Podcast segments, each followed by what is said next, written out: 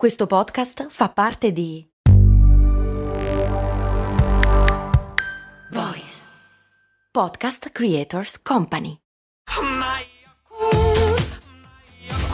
Se a volte ti senti così, ti serve la formula dell'equilibrio.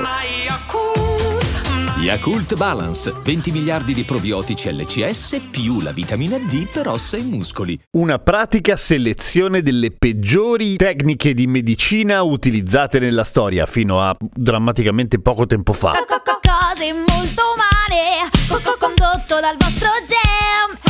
Ehi! Trovalo su Instagram come radio-kesten. Ciao, sono Giampiero Kesten e questa è Cose Molto Umane, il podcast che ogni giorno, sette giorni su sette, ti racconta o spiega qualche cosa. Per esempio, è dall'alba della civiltà umana che tutto sommato cerchiamo di lottare contro la morte o quantomeno prolungare il più possibile la vita o quantomeno farci passare il male alle ginocchia, che ne so, cioè che in qualche modo cerchiamo di trovare delle soluzioni a dei problemi fisici, lo facciamo attraverso quella che adesso conosciamo come scienza e medicina, ma che prima era, boh, delle cose, dei tentativi, delle magie, dello sciamanesimo, chi lo sa. Ma il fatto che fosse molto teorico e molto poco basato sulla scienza non vuol dire che non fosse anche molto pratico, cioè non è che si facevano delle magie, si dicevano delle cose e basta, si passava ai fatti. Sin dall'età della pietra, ad esempio, l'uomo e anche la donna ha trovato nella pratica trapanazione del cranio una soluzione a una probabilmente vasta gamma di mali, sostituiti però con un'altra vasta gamma di mali diversi probabilmente, nel senso che la trapanazione del cranio, come è ben facile immaginare, non è esattamente piacevole da subire. E appunto ci sono testimonianze che partono dall'età della pietra, ma che arrivano fino a pochi secoli fa, in cui la trapanazione del cranio veniva utilizzata appunto come cura per un sacco di cose, dal mal di testa a semplicemente il fatto che avevi nella testa degli spiriti maligni che ti facevano fare delle cose brutte. La percentuale di cadaveri trapanati che sono stati trovati in alcuni insediamenti era ba- abbastanza impressionante e tu dirai ok, grazie al cazzo che erano cadaveri, li trapani la testa. No! Erano trapanati sì, ma avevano anche i segni della cura della lesione ossea. In pratica non solo erano sopravvissuti alla trapanazione, ma avevano campato anche un po' di anni dopo, per cui non erano probabilmente morti di quelli, anzi non erano morti di quello. Che si fossero realmente curati da che ne so, l'emicrania o ancora peggio gli spiriti maligni è un po' tutto da vedere. Ma sappiate che teorici del beneficio di scoperchiarsi la calotta cranica esistono ancora oggi, poi che lo facciano questo è un altro discorso. Esiste ancora oggi invece sì la tecnica in chirurgia di togliere un pezzo di cranio quando c'è un grosso ematoma nel cervello, chiaramente, ma poi si rimette di solito. Oppure si sostituisce con altra protezione di sorta, nel senso che comunque avere il cervello esposto e protetto solo dai capelli, se ce li hai, non è il massimo per andare in giro. Ti basta uno scappellotto da dietro e crepi. Ciao, eccolo, è arrivato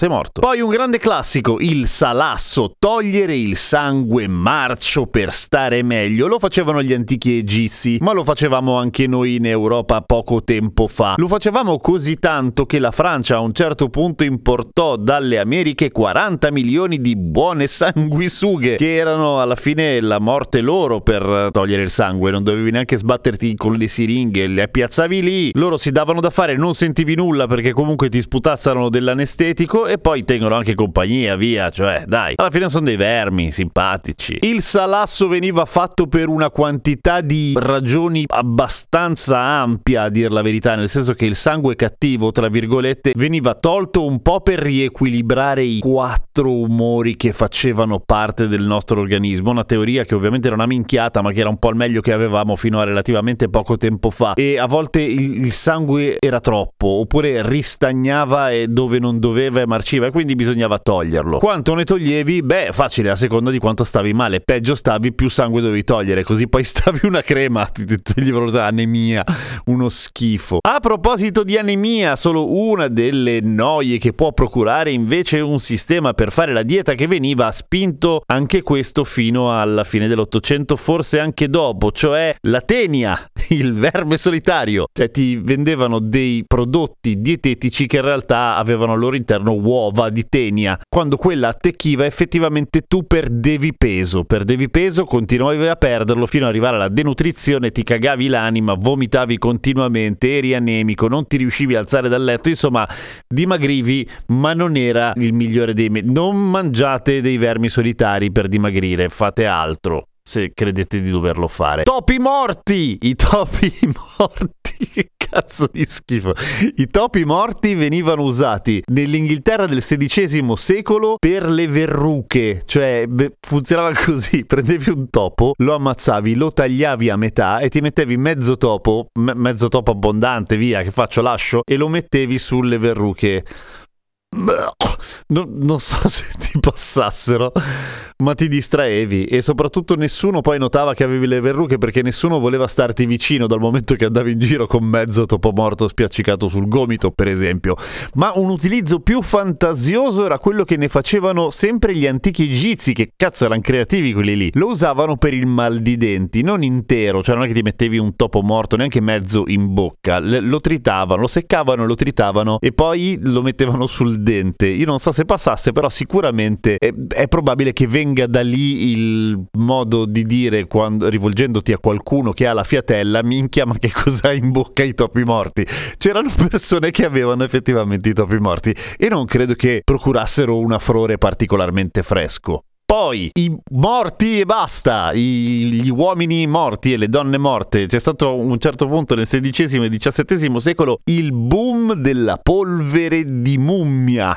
Siccome c'era una certa plusvalenza di mummie a un certo punto, quando appunto eh, si è scoperto che l'Egitto aveva una storia molto interessante, che aveva delle tombe interessanti con dentro delle cose interessanti, che erano state delle persone interessanti ai tempi, ecco, c'erano mummie a strafottere ovunque. E cosa c'è di meglio per far farsi passare ad esempio il mal di testa che mangiare delle pillole di cranio finemente tritato degli antichi egizi probabilmente qualunque cosa, ma ai tempi andava di brutto. Andava di brutto soprattutto fra la, i nobili e gli altolocati, nel senso che comunque farsi tritare una mummia era caro.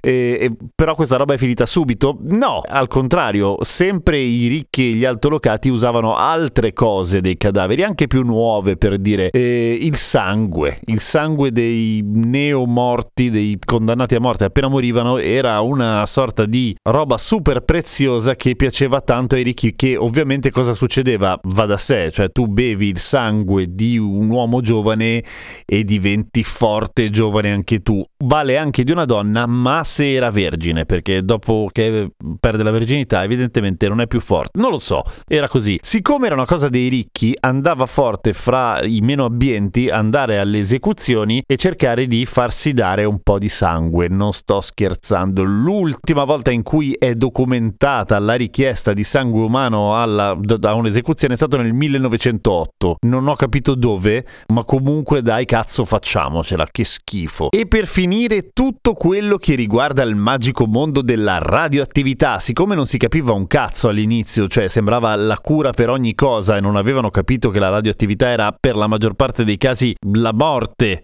più che altro, ehm, andavano di brutto un sacco di accessori e medicinali che usavano elementi radioattivi, tipo c'erano le coperte all'uranio, così dormivi tutta intossicato tutta la notte, i pendagli al radio, cioè dei pendagli che ti mettevi proprio intorno al collo, così ti assicuravi un qualche brutto male alla tiroide, proprio perché agivi proprio localmente. C'era anche l'acqua col radon e l'acqua col radio che veniva veniva venduta come un eh, grande stimolante per la potenza erotica maschile. C'è, c'era anche la pubblicità, una in particolare mi ha colpito perché il nome devo dire che è catchy di brutto, il Vigoradium che tu dici che lo, lo, bevevano pensando che gli rinvigorisse il pisello, invece gli cascava probabilmente. Ma poi a un certo punto l'abbiamo capito che la, non, non, fa bene quella roba lì. Per cui sì, ok, c'è tanta strada da fare ancora, però porca miseria come siamo messi bene oggi rispetto a relativamente poco tempo fa nel campo della medicina. Altro che è uscita la nuova puntata di Umani Molto Umani, valla a cercare qui su Spotify o sulla tua piattaforma piattaforma di podcast preferita. Poi lunedì esce la versione video su YouTube. Seguitemi su Instagram. Basta promo. A domani con cose molto umane.